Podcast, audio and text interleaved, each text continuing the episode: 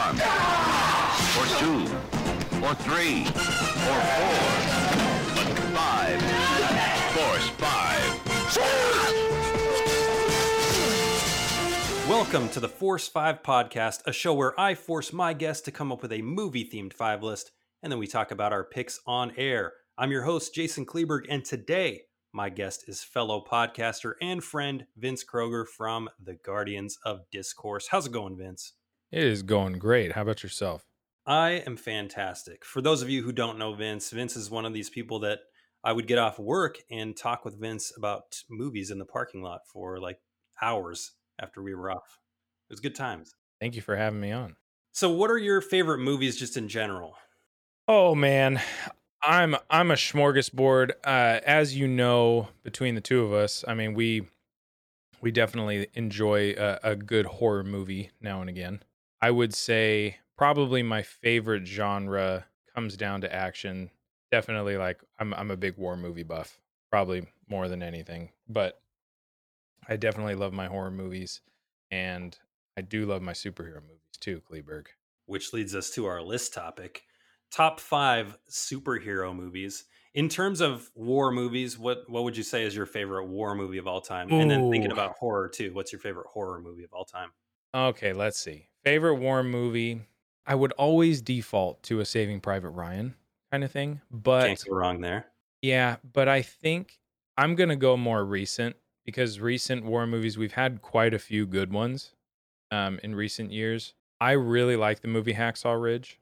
I think it's fantastic. I think the whole story, based on a true story, obviously, but I think it's really cool that the whole movie is based on somebody who literally defers to not fighting in a war and just focuses on completely being a medic the whole time. And that that whole storyline was really cool to me. Um, but as far as cinematic-wise, nineteen seventeen was amazing. Like, love nineteen seventeen. Dude, it deserved every bit of anything, any award that it ever got. I don't even know what it got, if it did, but it deserved it all. That whole, how well that crew, director, cinematographer, actors, everything that went into that, and how they were able to make it basically one clean shot with all kinds of, like, the cuts were so clean, like fine, minute cuts. You couldn't even tell they were there. I mean, that's a different ball game.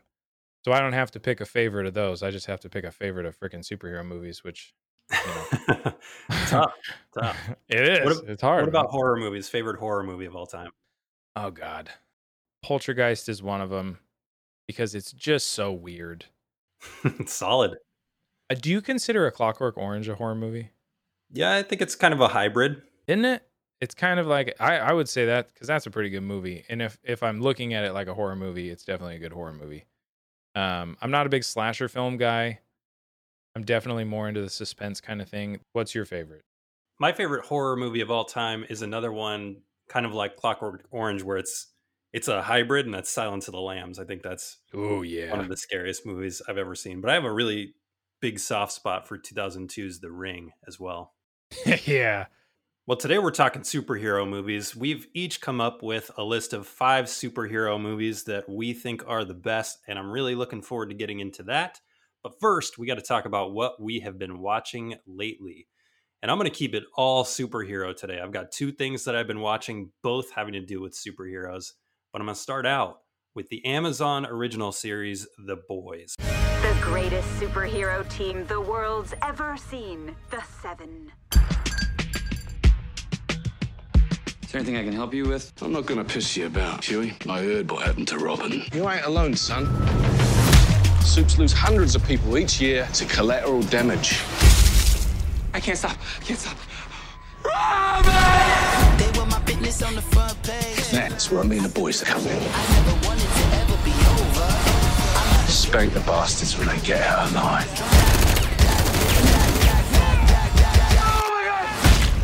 Can you control her, please? You need to unclench your asshole. Why are you two carrying on like a bunch of fucking twats? What the fuck is this? We got a fucking job to do.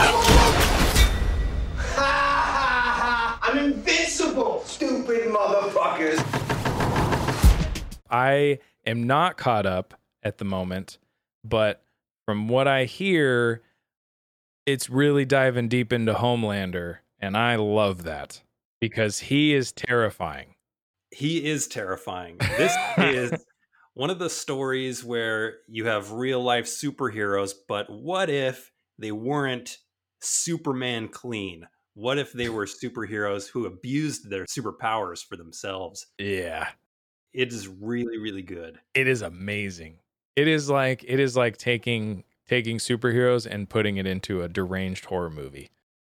Yeah, it, it gets really horrifying at times, but it also deals with things like um, like identity crises and politicizing of superheroes. You also have things like marketing. You know, they have to go through a marketing team, and there's a big corporation conglomerate that's in charge of these superheroes. And it's really, really kind of amusing how that plays out. It is. It was so fascinating watching the whole first season play out the way it did. And it's like, man, it really focused on on the girl, obviously. What's her name in the show? Starlight. Starlight. Really focused on her and her upcoming into this, you know, world that has been established as something that's so great and amazing, and really following her through it and her story. And then just, oh, then it gets into this season. And I'm like, man, I can't even imagine. Yeah. It focuses on the, this team called the Seven, and they're basically the major league of superheroes. They're the Justice League. Yeah. If you want to be, if you want to be a superhero, that's your goal, to be in the Seven. And then there's this other group that are the Boys. And the Boys want to try and take down these superheroes because they know of all the atrocities that these superheroes are committing. And uh, it also focuses on people new to the Seven who aren't really corrupt yet, and they have to kind of navigate that group. And it's really, it's really good. It also is really violent. It's a, it's a hard R, and Amazon is taking advantage of the fact that they don't have to go through a rating system. There is blood and gore like you wouldn't believe in this show. Yeah. Spoiler alert. I'm just gonna I'm gonna do a little bit of a spoiler alert. It's the very beginning of the show, the very first episode. If you watch even two, five minutes of the show, and you will already see this part. Spoiler alert. But when he, the speedster, oh yeah, A-Train, A-Train, man. The very beginning, you're just watching this girl. She comes out of a coffee shop, walks out to the street. Next thing you know, boom, Speedster literally blows her into a million pieces. He runs through her because he, he doesn't see her. And all you see, and it took me by complete surprise because I was kind of watching and I was kind of doing something else. And all of a sudden she steps into the street, like you said, and zip, all of a sudden she's just pieces. It was crazy. Yeah, it was freaking amazing. And you mentioned Homelander, played by Anthony Starr, who I knew from the T V show Banshee. He is, I never saw that. Oh, it's Banshee's a honestly, great show. I hadn't. He looked familiar. I've I don't think I've ever seen him in anything other than The Boys. He's largely a T V actor. He's he's been in a couple of movies, but he was largely a T V actor. He's great in Banshee. If you want a show that has action scenes that rival that of movies, Banshee's a great pick. Really? But he, as Homelander, is fantastic. Is it Carl Urban? Is he the one that plays Billy Butcher? Yep. Oh, dude. Because he's the one that plays in, uh, he plays the Doctor in, in Star Trek, right? Yeah, and he's also, he was Dredd in the remake of yes. Dredd. Which is awesome. Carl Urban, fantastic as Billy Butcher. Yeah, he's amazing as Billy Butcher. Really, I only have one complaint about the series, and it's that I, I just cannot stand the character of Huey. Yeah, yeah, I agree with you. I hope I'll come around. I hope Huey grows on me, but so far, I'm a couple couple episodes into season two, and Huey has not yet grown on me, so I'm hoping that happens. But it's a really, really great show. Yeah, I love it.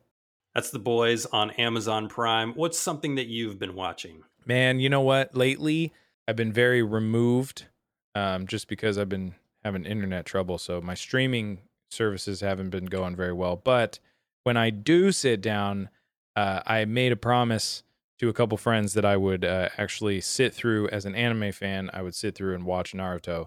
And so I'm kind of doing that. It's a big name out there. Everyone that's anyone that watches anime has watched that show, and I have not. So I've been kind of going through and watching that.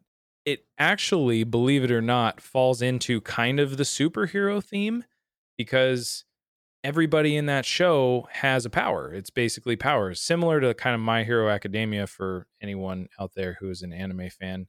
It's basically, it's all about superheroes and the the different quirks that people are born with, and it's it's literally just a superhero show. I it's just amazing. So that's pretty much been most of my watching. But now that I'm back on track, The Boys is definitely going to be one of them.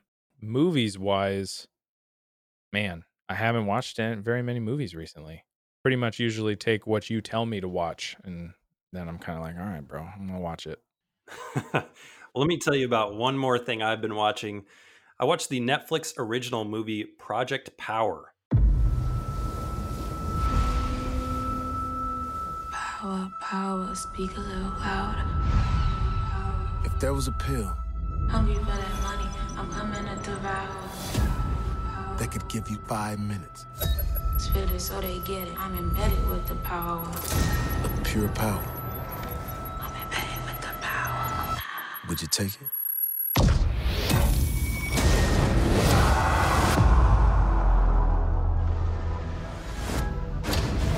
don't know who I am and what I'm about, but I'll do anything to find that source.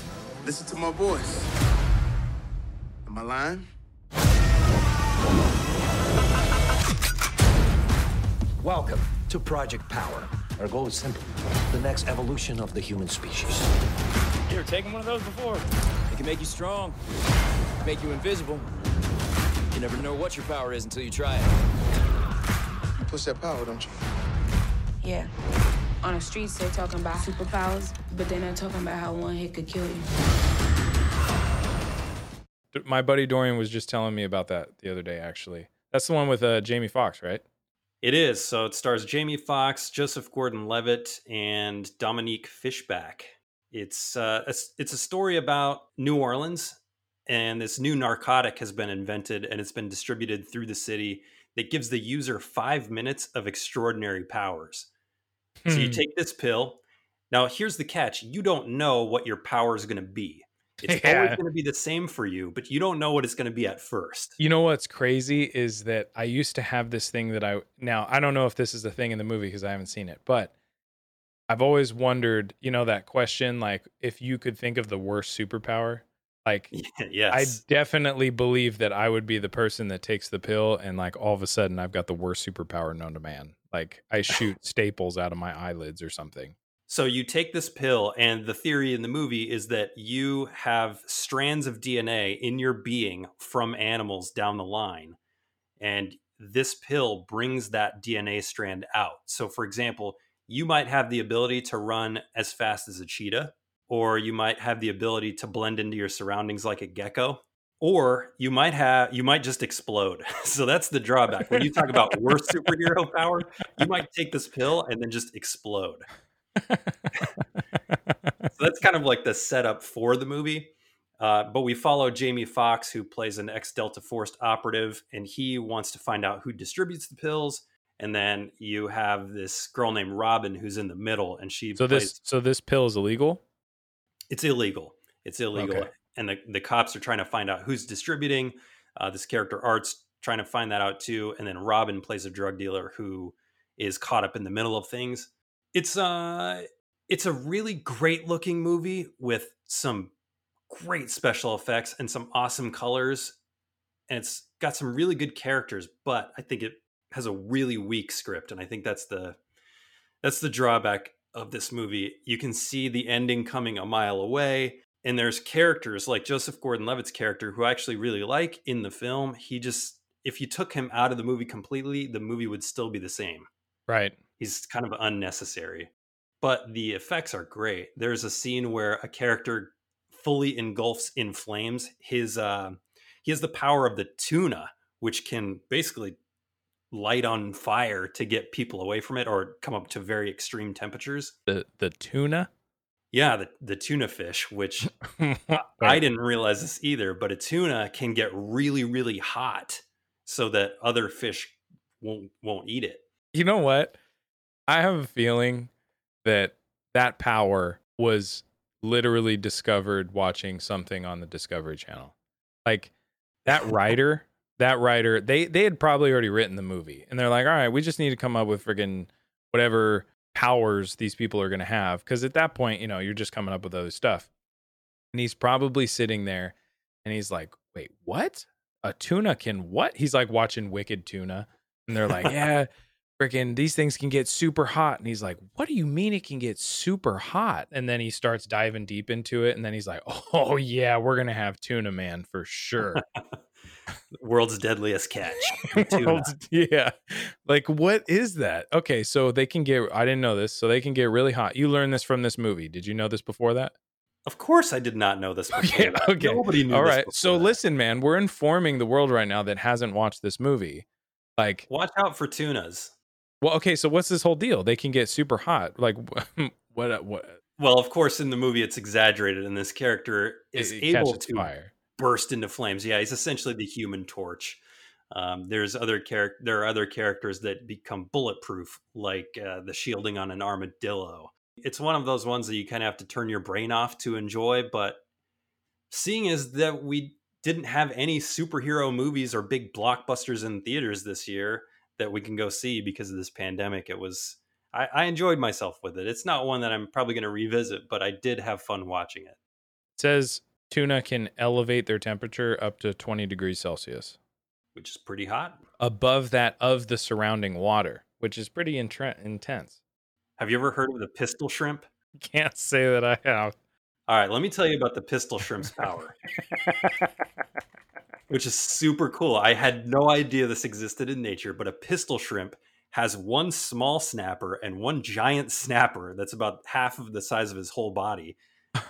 And the giant snapper can snap so quickly that underwater, it evaporates the water around it, turning it into almost the power of the sun.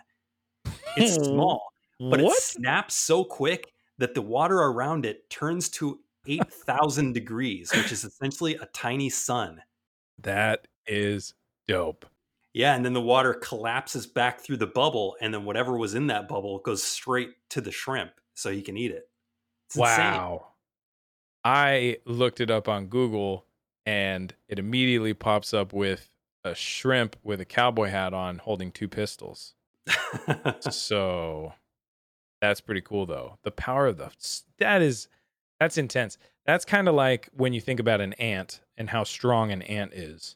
There's a lot of cool powers at play here. This is a good one if you want to just kind of uh, settle into a newer superhero movie and watch some pretty decent performances and some really, really cool special effects. Did Joseph Gordon-Levitt do a good job though?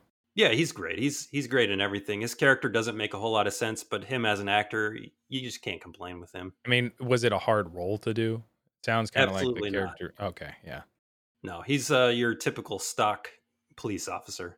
Well, that's what we've been watching. Let's get into our list of top five superhero movies. Who are the superheroes that got you into superheroes in general? Oh, God. Okay, so when I was a kid, Superman was it. Like, Superman was my guy. I used to watch the Justice League, Batman. I used to watch the old Adam West Batmans. My dad was older, so like I watched, you know, the Lone Ranger was a hero to me. Like as far as I'm concerned, the Lone Ranger is a superhero. Like he's he's badass, right?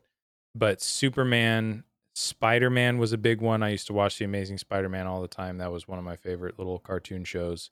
I mean, I would even throw the Ninja Turtles in the pot. Because I used sure. to watch Ninja Turtles all the time. They might as well be superheroes. X-Men. But definitely, as far as, you know, favorite superheroes, it's it's definitely, I stupidly, I mean, everybody always gives me shit for it, but Superman's definitely always been my, he's always been my hero, if anything. Right on. Yeah, I was, uh, I never really read the Superman comics when I was younger, but I remember getting this box of comics for one Christmas. I think my mom went to a garage sale or something, and she just got this box of comics with random stuff in it. There was a lot of Spider-Man in there, and I think that's why I became so attached to Spider-Man. He was definitely my favorite. Yeah, he's one hundred percent my favorite Marvel character, for sure. And when it comes to your list, did you have any qualifications? Did you put it kind of in an order of, like, number one being your absolute favorite? Were there any qualifications that you ruled movies out for? You know what? I love all superhero movies, so it's very difficult to to do that. But I was trying to stay away from some stereotypical liked movies just because there's so many that I like that it's really hard to narrow it down. This was a really hard this was a really hard one to do. I didn't expect it to be this hard. So there's a lot of honorable mentions, I'm sure, on both sides. Yeah, we'll we'll touch on those later too. In terms of how I narrowed it down, I would say it's what how what impact that it had on me personally. Like, it's going to dig into kind of my favorite characters as well as the effect it had on me in an entertainment facet. Just, you know, I wanted to make sure that these movies either gave me an experience, they either created an experience for future movies, or um, had a lasting impact on me personally. That's great criteria. All right, so let's get into our list. What is your number five on your top five superhero movies? My number five is Logan. We got ourselves an X-Men fan. Maybe a quarter of it happened, and not like this. In the real world, people die. Logan. I don't want to talk about it. Logan. Just stop. Be careful. I need the girl. What girl? Go get her.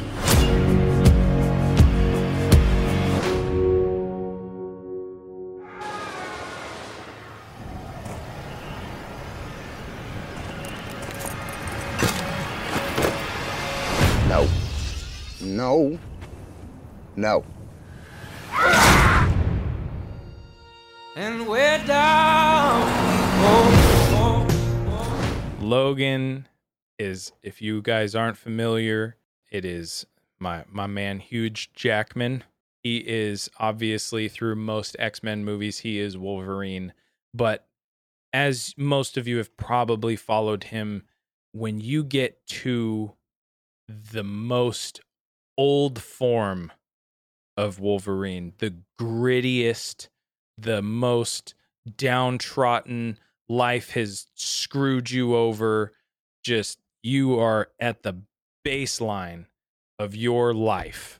Like, you've lived, obviously we know how long Wolverine has lived and what he's lived through, but when you hit that bottom level and you have to take care of a small girl who is also a mutant that people are seeking out, and you get this Logan at his bottom of his core. It is one of the greatest superhero movies for its grit. It was so good. The fight scenes in the movie, you're just watching Hugh Jackman with gray hair and pulling out his freaking Wolverine claws and just ripping people apart. And it's just so good. So, and he's cussing. He's cussing the whole movie. Like, how could you ask for anything more? It's like watching a Deadpool movie, but like badass.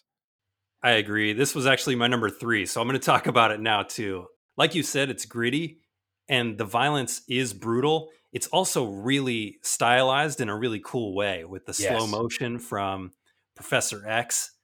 There's a scene yes. in particular where you just see Logan going at people with claws in slow motion, and it's like nothing I've ever seen before. Yeah, especially in a superhero movie. I've always said one of my favorite things about Logan is that it's a small scale superhero story, which I really do enjoy. I get tired of the whole, if you don't defeat the villain, the whole world is going to end. And in this one, it's just, he's trying to keep one girl and get her from point A to yeah, point B. Yeah, it's literally just a side quest, kind of. It like, is. He's, he's just, he's, he's already done all the big stuff. He's not trying to necessarily save the world, quote unquote.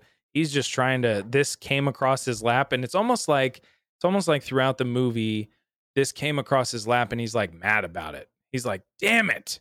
Like, it is really, it is. Yeah.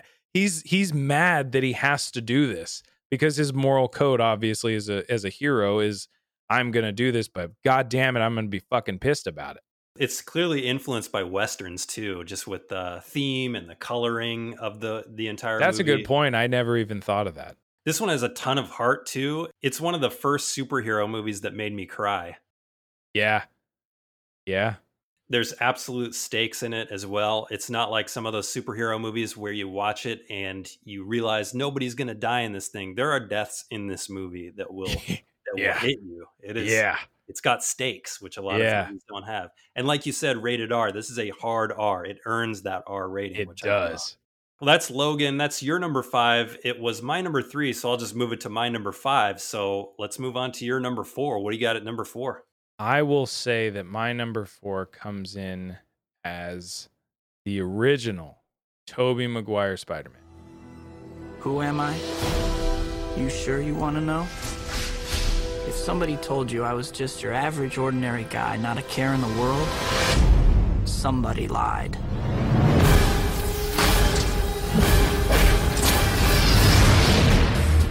Truth is, it wasn't always like this. There was a time when life was a lot less complicated. Can I take your picture for the school paper? Sure.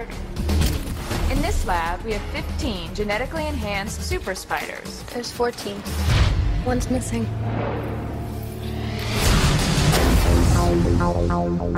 Peter, are you all right? I'm fine. Pete, look, you're changing. I know, I went through exactly the same thing at your age. No, not exactly. And the reason I chose this one, because, I mean, I could choose a lot of them. Obviously, all the Spider-Man movies are good, right? All the all the Avengers movies are great. But Tobey Maguire's Spider-Man, when you think about the time that it came out, so the movie came out in two thousand two, which, to really think about it, that was that was a long time ago. I was pretty young. I know I was around my teens, right? Yeah. And I remember that this was the first movie I went to the movie theaters and saw without my parents. So I I probably was thirteen. I had to be around that age because I didn't I didn't really go out, you know, without my parents very often. And to most kids, you know, when you're thirteen. So I remember I went with my friend. We went to see Spider-Man, and no, as far as I know, no Spider-Man movie had ever been done before this. This was like, this was a big deal. Yeah. And Tobey Maguire wasn't known. Nobody knew Tobey Maguire before this movie. And he comes out, and just the casting, J. Jonah Jameson, J K. Simmons, amazing. I didn't know, obviously I was a kid. I didn't know about J K. Simmons and how amazing he is. And if you've never seen, uh, I always talk, tell people to watch Whiplash if you've never seen it, because that's an amazing movie. Oh, yeah.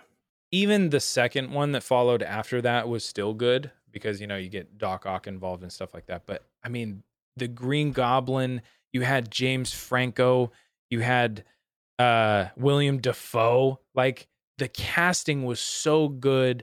The script was good. You had C G I that was being done that nobody freaking knew about. And the, the soundtrack. Like, I even had the freaking C D, man, for the soundtrack. And the movie itself was just a very well done film. And I think the reason I put this in my list is not only that, but it paved the way for all the other Spider-Mans that came after it. Not even because of it. I mean, we could say because of its success, but because people realized how much they love Spider-Man based on his character. Like, he was Peter Parker. Like, he was the dorky The dorky dude. Like, even when he became all buff after the Spider-Man stuff, like, he clearly was he was a goob.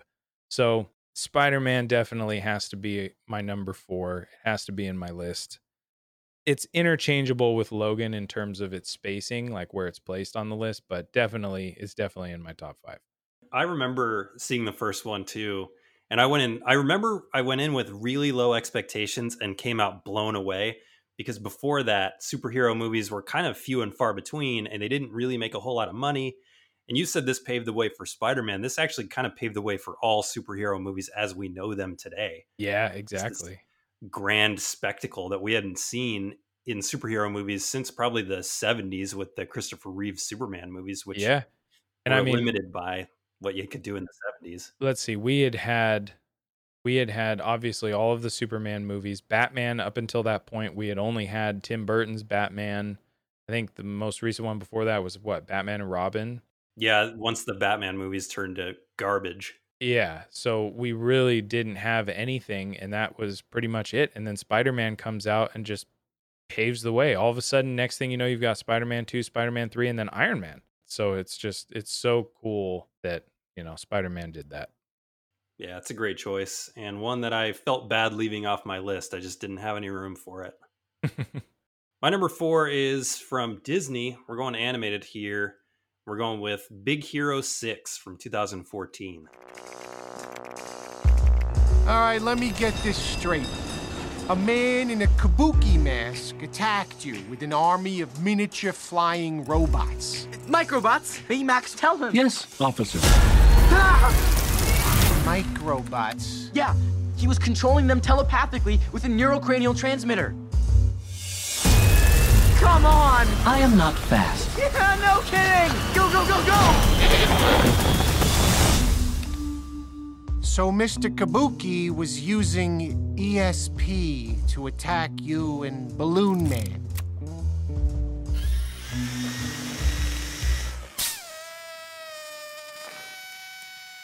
I really love Big Hero six. I know it's not the best thing that Disney has, has ever done, but it's really colorful and it's really fun, and I think it's a really good story of how this superhero team comes together. So it's essentially about this kid named Hero, and he is a prodigy with technology, and he uses his skills to battle robots, and he gets money that way.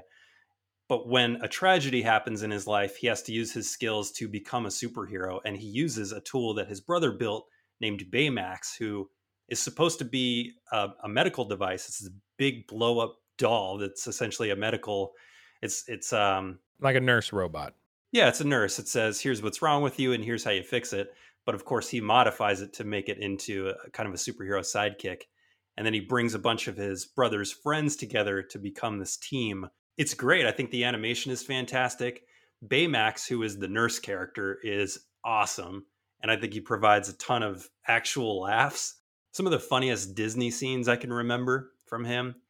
I think the animation's fantastic. It takes place in this hybrid city of San Francisco and Tokyo. I think it's called San Francisco or something like that. It's got really great effects. I actually think it has a really good soundtrack too. And I was surprised by the score. There's one moment that gets really dark where Hero tells Baymax to kill somebody, and the score that kicks in is brilliant. I think it's one of the coolest moments that I've ever seen in a Disney film when it comes to the score. Uh, I really love Big Hero six. If you were to pair that movie against any other Disney or Pixar movie, it is very different in terms of the atmosphere that it gives you. The way that the the main character interacts throughout the story, it is probably the most troubled main character of all the movies, if there was a main character that was troubled. Mostly because of the obviously the event that transpires, but the big the Big Hero six, like basically throughout the whole movie, sticking to its moral code and like going through all of those things, and then like the the comedic relief. I mean, they literally just created a bot that's soft, like a super literally a superhero that's just soft. That's how they express it all the time. This guy is a balloon that yeah. will, if he punches anything, it just goes squeak. Like that's pretty much it. And because of that, it adds the comedic relief. It's a very good balance between the main character's trials and, and trife that it that he's going through, and also the the comedic relief of the actual balloon that is representative of his brother who created it.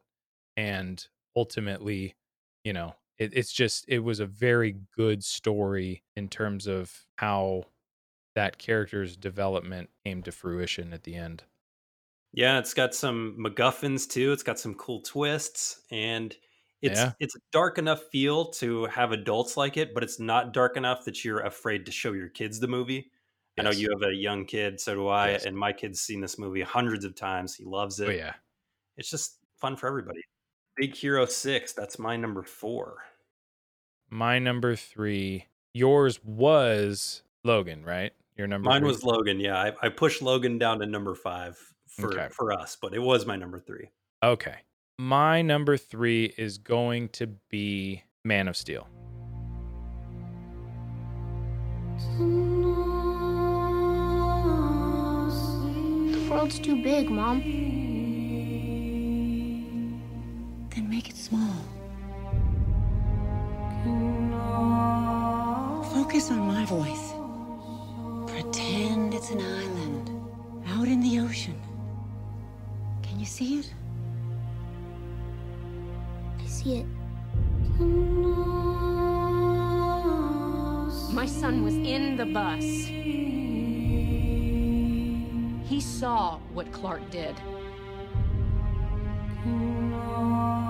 You have to keep this side of yourself a secret. What was I supposed to do? Just let him die? Maybe.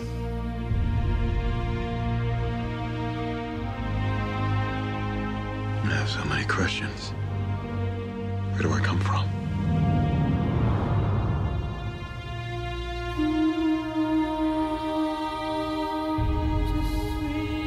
You just have to decide what kind of man you want to grow up to be, Clark. Whoever that man is,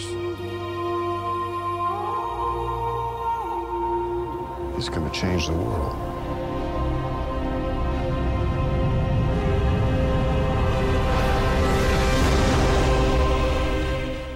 I'm a huge Zack Snyder fan.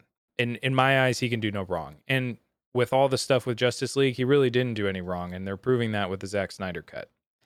So Zack Snyder, obviously known for three hundred mostly, how he creates these movies based on this graphic novel, and three hundred is one of my favorite movies of all time.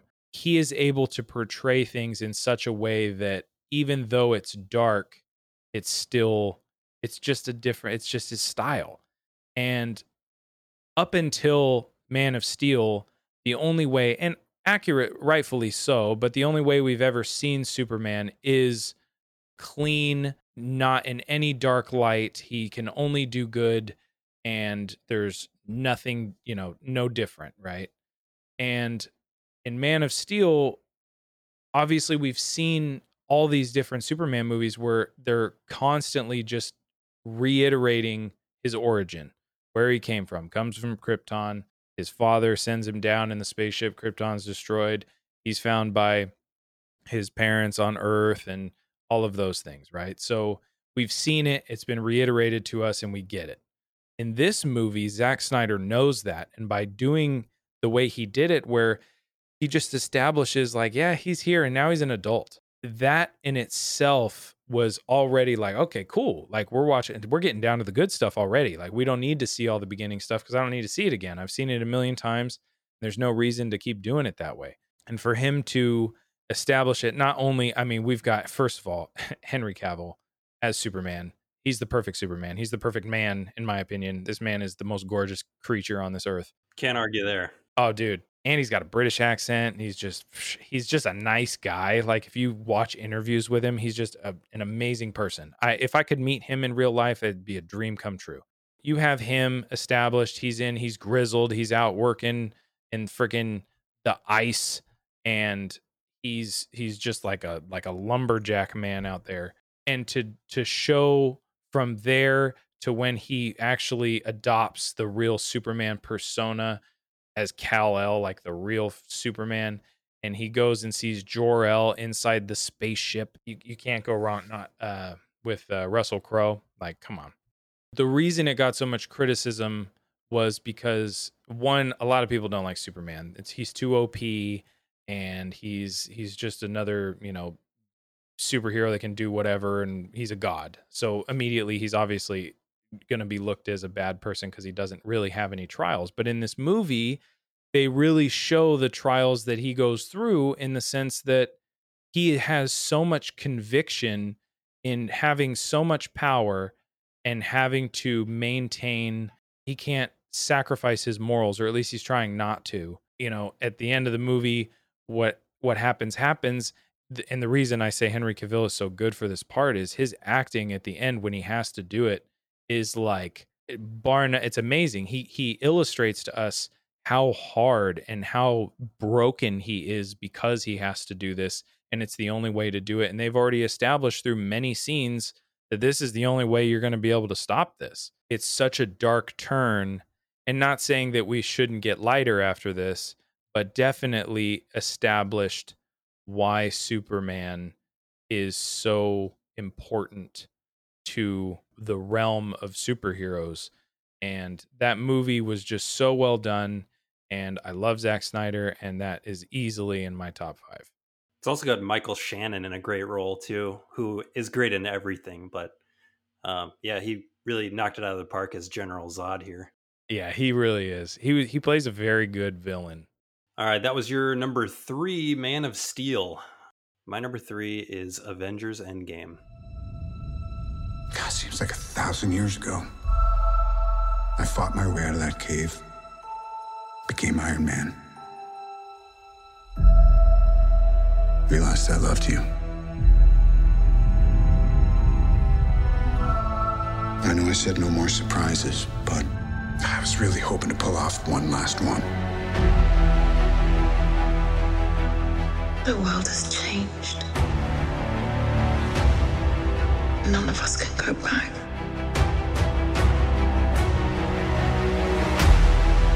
All we can do is our best.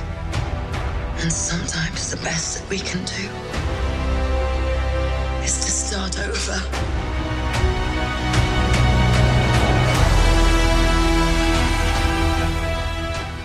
So I think that I like Avengers Endgame, not only because I think the movie works, but because it's a feat that we will probably never in our lifetime see again. A culmination of twenty-two movies coming together into one movie. So when we talk about, you know, Spider-Man started the superhero movie as we know it today, and then Iron Man started Marvel Cinematic Universe, and it snowballed into a movie in two thousand nineteen that spawned so many movies before it. And it all comes down to this one moment. Do you remember how hard it was at first to get a ticket to see this movie? Yeah, I remember because I remember sitting at work on my phone, and as soon as it dropped, as soon as those tickets dropped, I immediately got them. I bought ten tickets the minute it dropped because it was like, man, I obviously I want to sit with all my friends. We're going to go. I don't even have ten friends right now to go see it with, but I'm going to buy ten tickets just in case. And I'll just return them if I don't need them. But yeah, man, it was it was a build up. You talk about establishing characters. I mean, when Iron Man first came out, that was not the intent at all. Nobody was thinking we're going to have an Avengers Infinity War movie. Like nobody was thinking that. They were just like, let's try Iron Man. And at that point, what, Robert Downey Junior, I mean, he was kind of coming out of his bad phase. Yeah. So that was like his reinvention. And obviously w- it worked, but his reinvention was Iron Man. And then you had Iron Man two. And we still, I mean, up until how long after that did it take before we got Thor? It was a while.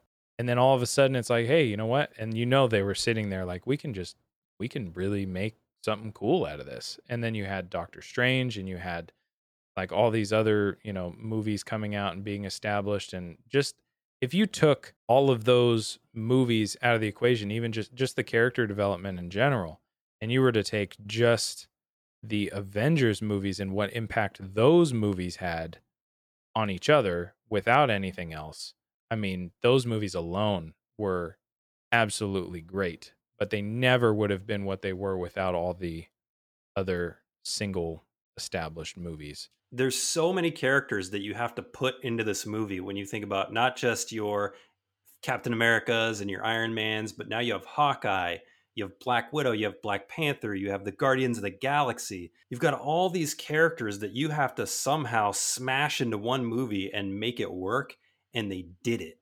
Not only did it, but when they did it in Endgame, when it all came together, you had every person choked up in tears or getting goosebumps. Yeah, there's a moment when he says, Avengers assemble. I mean, and then you hear on your left. And as soon as you hear that, it's like game over. Like I was, I had, it was goosebumps. I was, you, you know, when you get so into something that you feel the tears welling up, it's not like you're crying, but like you just get so emotional that like your nose starts to kind of swell and you, your eyes well up. And it was just like, wow, this is just powerful, powerful. I'll be the first to admit I wasn't really that impressed with Infinity War because although there was a great cliffhanger at the end of Infinity War, as a movie fan, you know that's not the end of these characters that have just been snapped away. Right. But with Endgame, there were actual real stakes. We have characters that I did not expect that would die. Right. And real stakes here. It had a great balance between drama and comedy. It was really cool to relive some moments from past movies. They do a thing where people kind of go back in time and you get to see these moments from a different perspective. It, it really is something that we'll never see again. We're never going to see this buildup that comes together this great. This is something yeah. you'll never see again. And I have to appreciate Endgame for that. Absolutely. And you would truly be hard pressed to, like you said, to ever find something like it, but to ever compare anything to it is just, it, it's trivial. Like, don't even bother. Yeah. It's impossible. It'll never happen again. No, because it, the impact that it had on, on superhero movies, on film, on, I mean, record breaking sales. This was truly something that that is to be to be marveled. I like what ah. you did there. I like what you did there. So that's my number three, Avengers Endgame. Everybody should know about Avengers Endgame. And if you haven't seen it, what are you waiting for? Jump on Disney Plus and just binge all twenty-two movies. Yeah, for real. What do you got for number two? Guardians of the Galaxy, baby. Now! Yeah, hey, cool, man. No problem. No problem at all. Who are you? Star-Lord. Who? Well, Star-Lord, man. The legendary outlaw. Forget it. We arrested these five on Xandar. Check out the rap sheets. Drax, a k a the Destroyer. Since his wife and family were killed, he's been on a rampage across the galaxy in his search for vengeance. Gamora, soldier, assassin, wanted on over a dozen counts of murder. Rocket, wanted on over fifty charges of vehicular theft and escape from lockup. What the hell? Groot, has been traveling recently as Rocket's personal houseplant slash muscle. Peter Jason Quill. He's also known as Star-Lord. Who calls him that? Himself, mostly. He's wanted largely on charges of minor assault, public intoxication, and fraud. Oh, I'm sorry. I I didn't know how this machine worked. The reason this is on here and the reason it's so high is because I have never watched a more naturally funny superhero movie ever.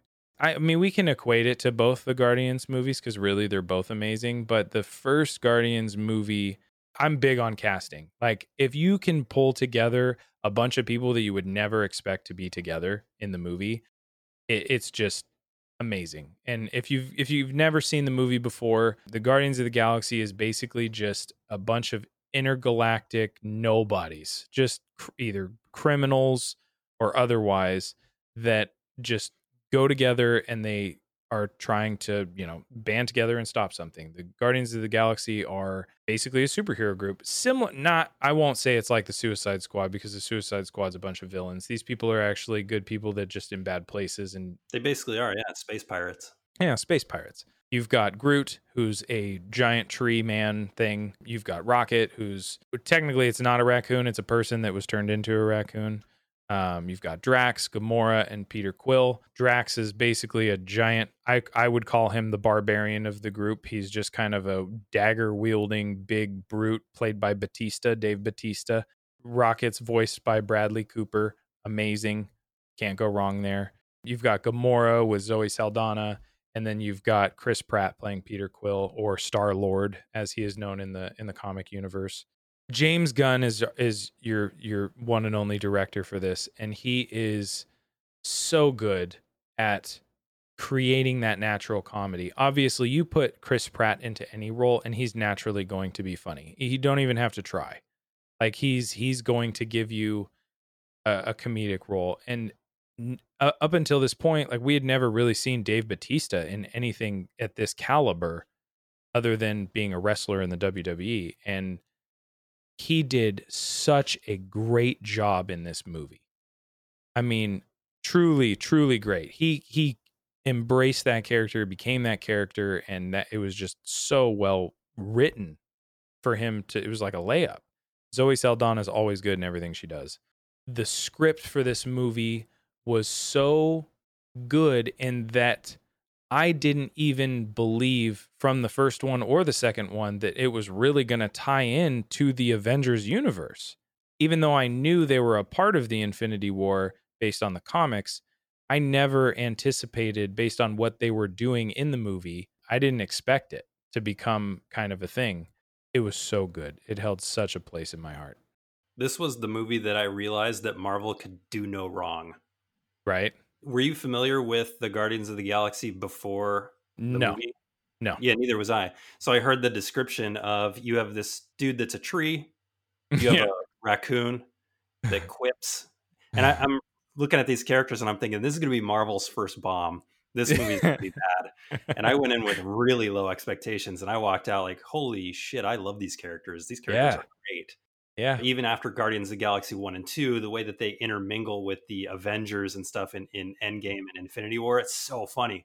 Rocket Raccoon with Thor is one of the greatest pairings yes. in, in that movie. It's so amazing. Good. I was so surprised by this movie. It's just a really fun watch.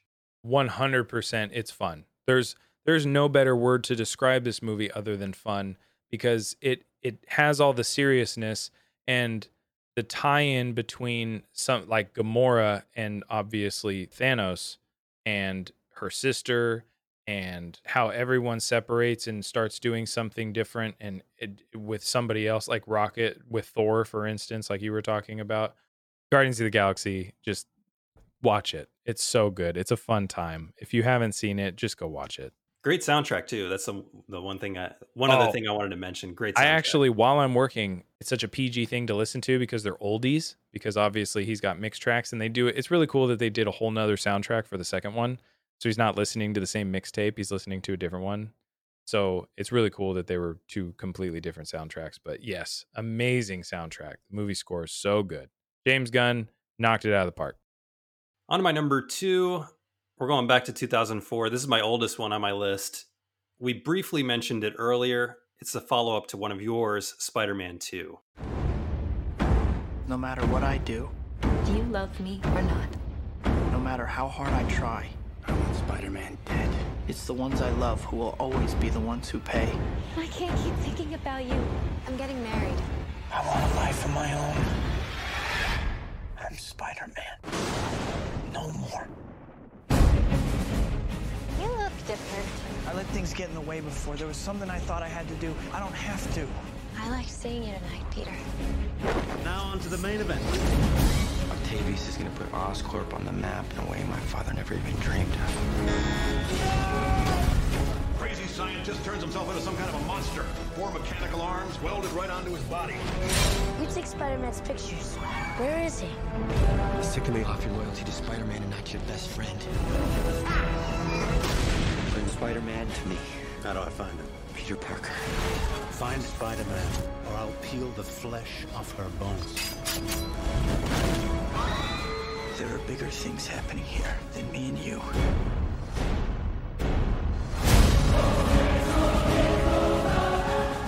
Ooh, okay. Doc Ock. Yeah, I love Spider-Man two. I really love the first Spider-Man two, or the, the first as well. I really love the first Spider-Man as well. But the thing that I love about Spider-Man two is that it allows us to explore more of Spider-Man's territory. As a big Spider-Man fan growing up, I already knew the origin. And I think that's one of the tough things for comic fans watching a first iteration of a comic book movie, is that you know the origin story. And like you said with Man of Steel, we don't need to see that again. Right. And although I loved seeing Spider-Man on screen, Spider-Man two allowed us to follow up two years later. And it's a Peter Parker that we didn't get to see a side of, where he's been doing this Spider-Man gig for two years and everything around him is falling apart. So Mary Jane is married, or she's engaged to somebody else. His grades are slipping. He can't keep a job. And now J. Jonah Jameson and the media are against him. And he's ready to call it quits until this new villain, Doc Ock, appears, played by Alfred Molina. And it is such a great villain. But you still have shades of effects of what happened to the Green Goblin in number one here as well. So we're dealing with that Green Goblin side of things, and we're dealing with this new villain in Doc Ock, we have special effects that are night and day from the first one. It's just two years later, but they've done so many cool things with the special effects. I think the train scene in Spider-Man two is one of the most iconic superhero scenes in all of movies history. Absolutely. Of course, you still have Tobey Maguire as Spider-Man reprising his role, and he's even better in this one. His chemistry with Kirsten Dunst is great. I think it's got enough enough romance for people who love romantic movies and enough action. It's got a great pace. I just, I love Spider-Man two. If my number one didn't exist, this would for sure be my number one favorite superhero movie of all time. And it was. It will be one that I show my son as soon as he, I think, is mature enough to watch superhero movies. It's going to be Spider-Man and Spider-Man two. I love that in, in the movie, they did such a good job at his relationship to Doc Ock before he becomes Doc Ock is so pivotal to the whole plot of the movie, to the point where, I mean, even at that point, they established it so well with us and how nice he was as as a character, as a as a real character, to where we're like, man, this guy's a really nice guy. Like, he's really cool. And then as soon as everything kind of turns, we're like, ah, it's one of those things where you're like, don't kill him. Like, don't, like, don't, yep. I don't want to, I don't want any harm to come to Doc Ock, but he's doing such bad things that you're like, damn, man, like, he's really gone off the deep end. You see, it's, it's almost like you feel, you feel bad for him and you don't want, you want him to succeed. But at the same time, it's like, nope, sorry, Spider-Man's got to stop you now, 'cause you're, you know, you started being shitty. It's always great when a villain has a side where it's, where you can be sympathetic to it. I'm interested to see what your number one is, to see if we have the same number one, because up to this point, we've only really duplicated one movie. I wouldn't be surprised if we don't, but I also wouldn't be surprised if we do, because my number one, drum roll, you need to get a drum roll going on this on this podcast, is The Watchmen.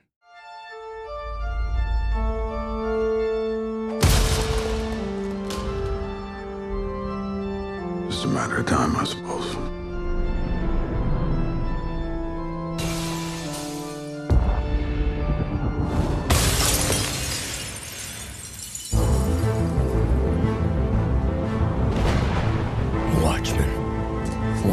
Died tonight. Somebody knows why. Somebody knows. I heard he'd been working for the government. Maybe it was a political killing. Maybe someone's picking off costumed heroes.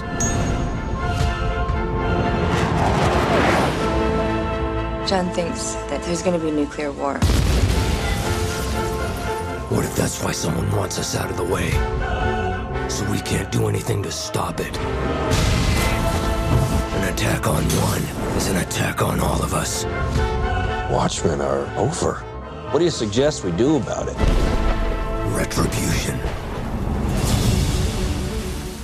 The Watchmen is, in my opinion, one of the greatest graphic novel rendition movies. Again, going back to my boy Snyder, Zack Snyder just knocks it out of the park with this movie.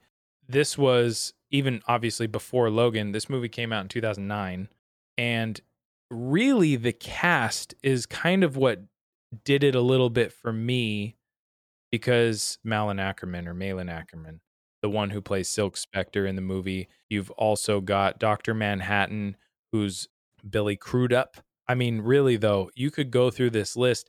Matthew Good is playing Ozymandias. You've got Jackie Earle Haley, who's playing Rorschach. You've got Jeffrey Dean Morgan, probably the most well-known one, who's playing the comedian. Patrick Wilson is playing Night Owl. Everybody knows Patrick Wilson. I, I mean, it's, your casting is so unexpected for a movie like this that it just makes it so good how well they mesh together. And then you talk about a movie where superheroes really aren't superheroes. Like, Night Owl, for all intents and purposes, doesn't have any superpowers. He's yeah. literally just a person that is going about, you know, his day. The only person that really has superpowers besides Doctor Manhattan is um, Rorschach. The way they established the darkness of the movie, even with, you know, some of the scenes in the very beginning with the comedian the old superheroes and the new superheroes, and how the new superheroes, it's kind of a, like a close group. It's not really like a lot of them, because most of them, you know, aren't around anymore or stopped doing it or whatever.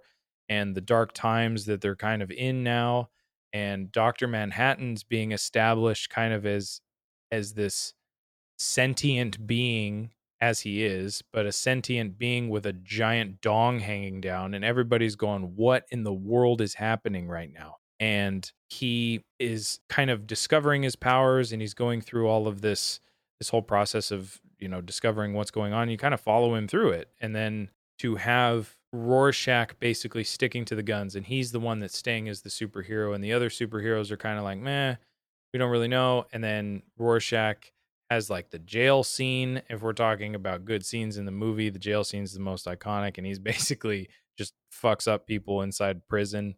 And yeah, I that's mean, a great scene. It's just, it's fantastic. You've got Silk Spectre, and she's looking beautiful, and you've got, it's just so good. And compared to reading the graphic novel, which is an amazing graphic novel, if you've never read it, you should. It's freaking amazing. Because the reason I like graphic novels is because it's like a picture book. Like, it's like a comic book, but it's just longer. And the rendition and how well Snyder was able to capture the darkness using his darkness powers to make this movie just absolutely, it's like it's like if you took a superhero movie and Sin City and kind of meshed the two, and then yeah, it's just an, a great movie. Yeah, it's really gritty. It takes place in like a kind of an alternate universe in nineteen eighty-five. The visuals are really striking. This is one of my favorite Zack Snyder movies now. When I actually first saw Watchmen, I didn't love it. And I think because I, I didn't know what to expect. I had not read the graphic novel, and the graphic novel, well, and this movie too, they're really dense. Yeah. And it was two and a half hours long, close to three hours long. So I didn't love it when I saw it in the theater, but I actually revisited it earlier this year. And then I really started to appreciate how good it was. Rorschach is a great character. Actually, all the characters in this are great, but it's just a, a well-told story. It does deviate from the graphic novel in mm-hmm. ways that kind of make sense for the screen, mm-hmm. um, especially with the ending. So if you're married to that graphic novel ending, you're you may be disappointed with this, but it's a great it's a great superhero entry. This is a good pick. I'm glad we don't have the same number one. My number one may be kind of predictable. I think it's one of not, not just my favorite comic movie of all time, but it's also one of my favorite movies just in general of all time. two thousand eight's The Dark Knight. Where do we begin? A year ago, these uh, cops and lawyers wouldn't dare cross any of you. I mean, what happened? So what are you proposing? It's simple. Kill the Batman.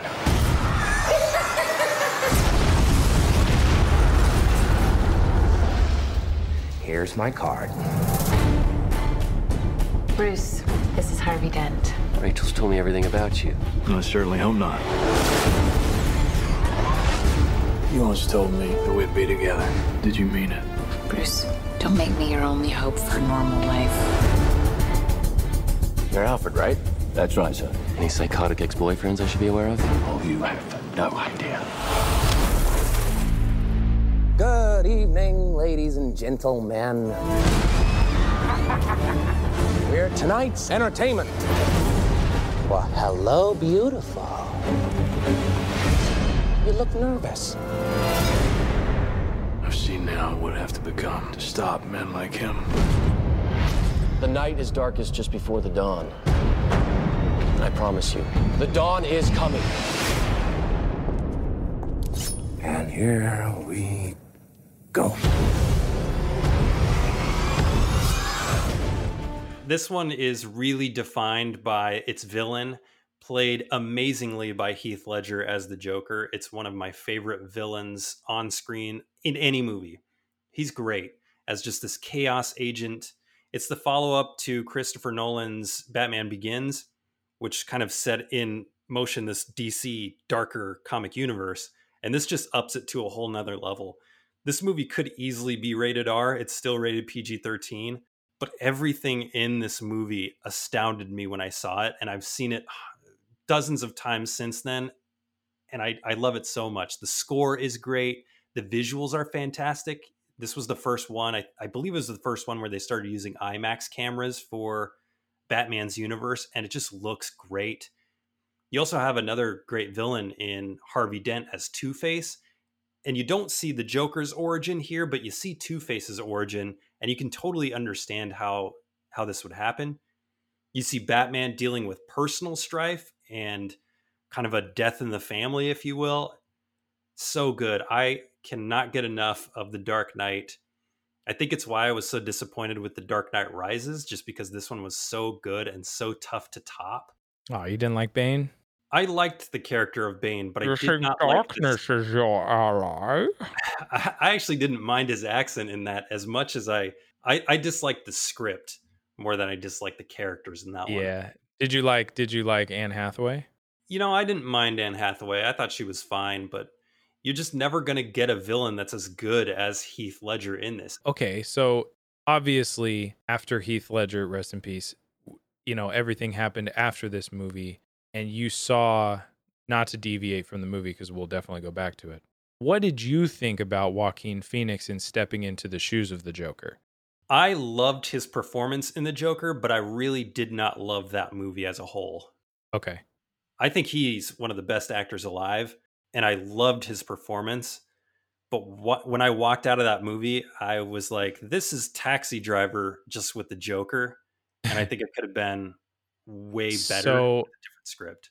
One thing that I love, so the Joker, if I was to say my favorite villain in all the superhero universes, the Joker is number one, one hundred percent. Because the Joker is, and his relationship to Batman is, they are, a necess- they are necessary to each other. They need each other. That's the whole reason that it works. Yin and the yang. Because of that, these two characters, it's not like Superman and Lex Luthor. It's not like any of the other, it's it's just, it works. And because of that, in The Dark Knight, they took a different path with it because it wasn't the same relationship. And Heath Ledger portrayed the Joker in such a different way that worked well, but it wasn't the same Joker that everyone has known all of these years. The Joker has always been a goofy, crazy, psychopathic, but still at the same time, he's doing like gooby stuff. Like he's giving like you Like Jack a, Nicholson in eighty-nine, where exactly. He shoots the gun and bang flag comes right? out. So you see that, and it's kind of like, okay, this is what we've seen up until now. And now we get to Heath Ledger, and Heath Ledger being the amazing actor that he is, he portrays the Joker in such a way that we we truly are wondering what's going to happen next. Like, he has you guessing the whole time, and they did a great job at making it seem like like he's really working behind the scenes. But he's also there. Like, he knows what's going on, but at the same time, he's not present. He's omnipresent. The way he's trying to teach a lesson through the bad things that he's doing to Batman, but at the same time, it's kind of backfiring on him, so he's not really having the full, the full idea of what people will do. He thinks he understands human nature, but apparently he doesn't, kind of thing. That conflict that they give the Joker, which... we don't ever see the Joker have conflict. And the fact that Heath Ledger was able to have that pencil scene where everybody's like, what is going on right now? You know, I mean, the darkness behind that and the darkness behind his eyes and his character and how deep he went into character for it was just absolutely amazing. It was pretty interesting that they threw two villains at us. And like you said, Two-Face and the Joker, in the way they portrayed, I mean, really, we didn't get to see Two-Face kind of until the end, right? Yeah, yeah, last third of the movie. Yeah, so, but up until then, it's same thing as like we were talking about, where you establish a character as someone that you love, or at least care about, like in your Spider-Man, and then all of a sudden, at the end here, we're like, uh-oh, now I'm now I gotta hate him. You don't really want to, because this whole movie, you followed him, so I, man, I agree with you. Dark Knight, great Great freaking movie. I'm old enough to remember the internet chatter when it was announced that Heath Ledger would be playing the Joker, and people were so upset. Like, this guy from ten Things I Hate About You is going to play the Joker, but he showed that he can, just his tics, the way he speaks, the way he moves his face, so iconic, so great. Just killed Dark Knight, one of my favorite movies of all time, and definitely my favorite comic book movie. Well, that's our list. Uh, what were your also rans that you really wished that you could have brought up but didn't get a spot? Man, so one of them is The Incredibles. Yeah, that's on um, mine too. I I absolutely adore The Incredibles one and two. Um, it is just an amazing family movie. Uh, the first one really does such a good job at like making you making you feel Mister Incredible's disdain for normal life. Like he just just from the little moment that he pulls up in that little tiny car and he's like stuffed into it. Like Wonder Woman is on there. I actually really loved the Wonder Woman movie. I think it was a great movie. I think they did such a good job at establishing Wonder Woman as a character. Batman Begins was on there. The Dark Knight was on there. And then I think the last one I'll say for my honorable mentions was Iron Man. And that is mostly because of the staple that it created for everything else. Robert Downey Junior being the amazing person that he is and really showing everyone, the world, that, you know, here I am. This is it. I'm back. I'm good. I'm awesome. And he really just encompassed that character. And obviously the script is, you know, the reason it succeeded. But yeah, those would be my honorable mentions. I had a couple that were not mentioned. The Winter Soldier was really one of my favorites. I, I just wanted to keep it to one Marvel Cinematic Universe movie. There were two movies that didn't have characters with superpowers, but they would be considered superhero movies, and so I kept those off because I, I couldn't leave The Dark Knight off, but I wanted to leave off movies with people who didn't really have superpowers. So those are Kick-Ass. And ah, that was a good one. Kick-Ass is such a fun movie. The yes. second one's terrible, but the first one's great. The first one's great. It's got... it, it has... Uh, oh, why can't I think of his name? McLovin. McLovin. And it had... It had Nick Cage. Yeah, Nicolas Cage is in there. Yeah, that was so such a good movie, man. And then another James Gunn movie starring Rainn Wilson called Super. I don't think I've ever seen that. Oh, it's a good one. It's it's more of a person who wants to be a superhero but doesn't have the powers to do it. It came around. It came out around the same time as Kick-Ass, and it's got a very similar arc. But there are some moments in that that, number one, you'll never forget, and number two, you'll never see coming. And then uh, two other ones that I really think are worth mentioning, but just couldn't make my list. Unbreakable, the M. Night Shyamalan movie with Bruce Willis and Samuel L. Jackson. Yeah, I despise M. Night Shyamalan with a freaking passion. So I, I I love that movie. I think it's a great superhero origin film. And then Josh Trank's Chronicle, which is a found footage movie of three kids who get superpowers. And it's really cool to see Dane DeHaan and uh, the person who would play Killmonger, Uh, Michael B. Jordan, on the same screen. Really great Ooh. effects. A really, really good debut for Josh Trank in Chronicle. Yeah, I've never seen that one either.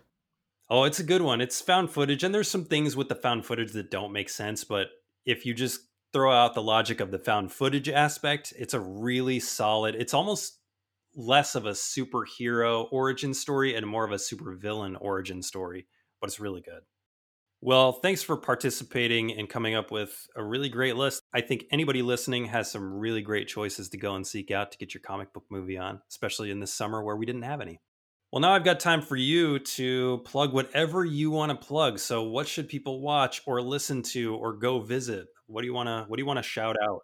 I'm getting into the I'm getting into the game. I've I've We've done a few podcasts before, the Guardians of Discourse. Things are probably going to change up a little bit. We'll we'll start doing our thing. Whether it's myself or other people or whatever, we're kind of going to create a group, hopefully, of a of a podcast just to get together, have fun. It's definitely not your mom's podcast. If you are going to listen to it, don't have your kids around. But that's the Guardians of Discourse. I also stream on Twitch every once in a while. I definitely want to get into that. Maybe some YouTube content. I'm Snoop Dogg with a T H on uh, on Twitch. Still the funniest gamer tag name that I've ever heard of. And then uh, I also there's a there's a buddy of mine. If you're into the game Destiny, he's a Twitch streamer. His name is The Bearded Luke. He's amazing. I'd like to give him a shout out too because he's a good friend of mine. It was great being on here. I really enjoyed. I really enjoy this. I think it was. I think it was a fun conversation for sure. I agree. So go watch some Twitch streams. And where can they find the the Guardians of Discourse? Uh, we're kind of on everything. Uh. I, I haven't done Spotify. I got to get Spotify up, but SoundCloud, uh, mostly YouTube. YouTube's going to be the best way to find it. So go check Vince out at the Guardians of Discourse there and listen to some, watch some Twitch streams. If you want to be on this show, anybody can be a guest. You just have to love movies and be able to carry on a conversation. If you have a topic that you want to tackle, email me directly at force five podcast at gmail dot com or head to the website force five podcast dot com, which has a show request form. And it's got other Force five related stuff there. I've got a blog on there now, and I'm doing some reviews that you won't hear come up on the show. So go check that out. Until next time, stay safe, stay sane, and watch some superhero movies. What I need is a woman who can think and fight and chew gum at the same time. Force five.